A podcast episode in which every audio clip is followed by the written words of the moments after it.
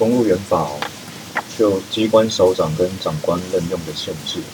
依据二十任用法二十六条跟二十六条之一哦，主要两种限制，一种是特定关系的限制，一种叫做期间的限制哦。那二十六条是特定关系的限制，这关系是什么呢？是叫做配偶跟三亲等内的血姻亲。它把它分成两种哦，第一种叫做机关的长官哦，对这个被任用的人员哦具有这个关系。如果是机关长官具有这样的关系呢，在本机关里面是皆不可任用。这个部分也不可以用职务代言来规避这个二十六条的规定哦。那其他的机关的另外是说禁止任用为直接隶属的机关的长官。那另外一种是这个机关的长官哦，他是是回避任用。那回避任用什么呢？就回避任用他下面各级主管哦，具备有配偶跟三亲等的血姻亲，这时候是回避任用。然后实务见解除了任用以外啊，包含调任跟这个约聘雇都在这个规范的范围内。那二十六条之一是这个任用的期间限制哦，这个期间限制，呃，俗称叫起身放炮，因为在这个机关的长官哦，实际离职之前哦，到可能离职到实际离职中间会有个空档，哦，那法规要规就规定这个空档不能任用。哦，避免这个安插自己的人员，也造成了下列下任接任者的困扰。哦，那二十六条之一主要的规定是有哦，第一个是如果是有任期的，哦，在任期届满前一个月，再来是退休核定，或是免职调职令发布，哦，再来是下届候选人名单的公告，哦，或是罢免成立的公告，或是受到免职、撤职、休职的惩戒处分的议决。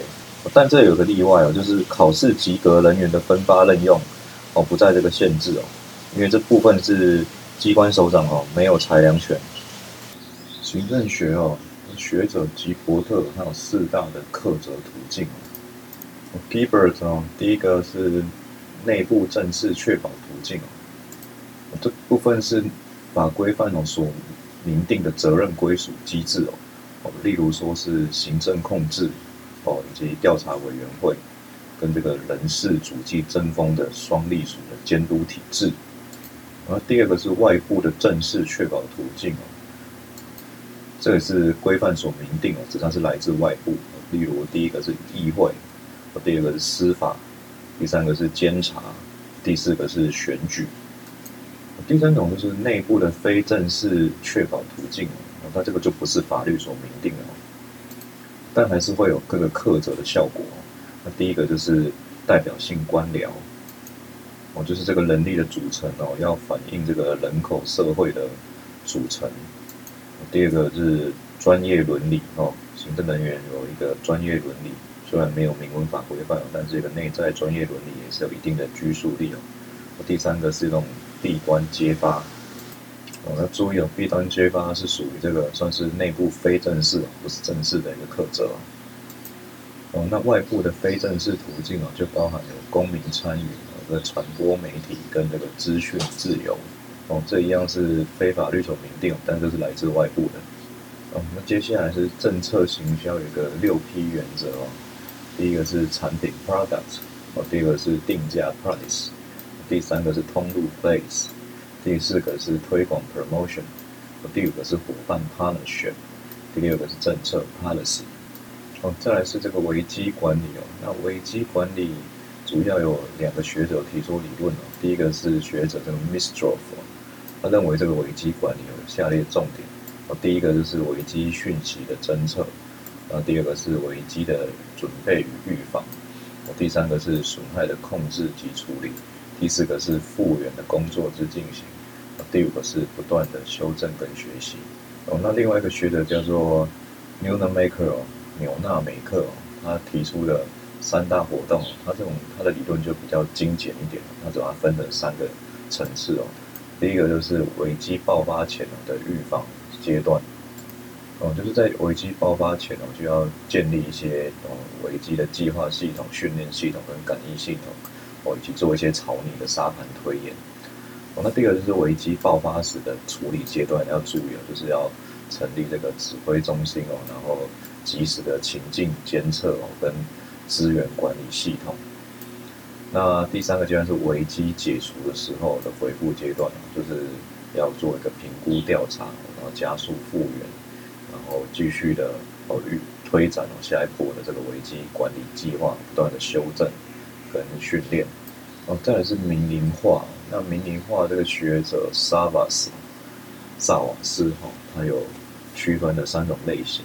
第一种叫做撤资。哦，那这个就是简单讲是去国有化，把这个公共的资产把它移转到民间。哦，第二种叫委托。哦，委托是一部分哦，一部分哦移转给民间哦，但是政府还是承担监督的责任。哦，例如说签约外包、特许权、补助等等。那第三种就是替代，替代这个是一个比较消极的一个面向，就是说政府在服务提供上，哦因为不够，逐渐的被私部门所取代。那只要政府解除管制哦，自然就有私部门来取代一些政府欠缺的功能。哦，那民营化的好处哦，主要有第一个，它就是可以。提高经营效率哦，增加这个事业的自主性。第二个，它可以减轻政府的财政负担。第三个，它是符合这个新新公共管理的这个小政府的意识形态。哦，那第四个，它可以避免政治干预。哦，那当然它也会有一些限制哦跟缺点。哦，限制就是适用上的限制，有些本有些事物的本质哦，它本来就不适合民营化。哦，例如外交、司法跟税务等等哦，那第二个是克责的困难哦，因为民营化哦，那个到底是要由谁来负最后的责任哦？哦，那民间部门哦，往往是以盈利为导向哦，是会顾及到弱势哦，都都是个问题哦。那第三个是不稳定的因素哦，因为私人的企业哦，还是不如国家哦，有可能国家的服务还是会比较稳固、比较可靠哦。那私人企业服务有可能是会有中断或品质不佳的情况。第四个是身份权益的问题哦，到底国营事业哦跟民营事业哦，这个员工的身份保障哦，当然是会不一样。另外一个跟民营化有一点类似的概念，就是公司协力哦，就是我之前有提过的 governance 哦，就说政府部门哦，公部门跟私部门然后一起来共同承担哦责任跟风险哦，共同来处理事务。那主要可以具体化，可以分成那个公办公营、公办民营、民办公营跟民办民营四种类型。哦，那要这个公司协力要成功的要素哦，主要有这几个。第一个，这个目的要清晰哦，这样就比较可以达成哦所想要达成的目标。第二个，都要那个共同的共识哦，目的是要共有。哦，那彼此的关系哦要。基于这个对等的关系，有水平互补模式哦。那第四个，公司部门间哦要沟通顺畅哦，那彼此要互信哦，互信，要资讯分享哦，这样才可以长期促进长期的协力关系。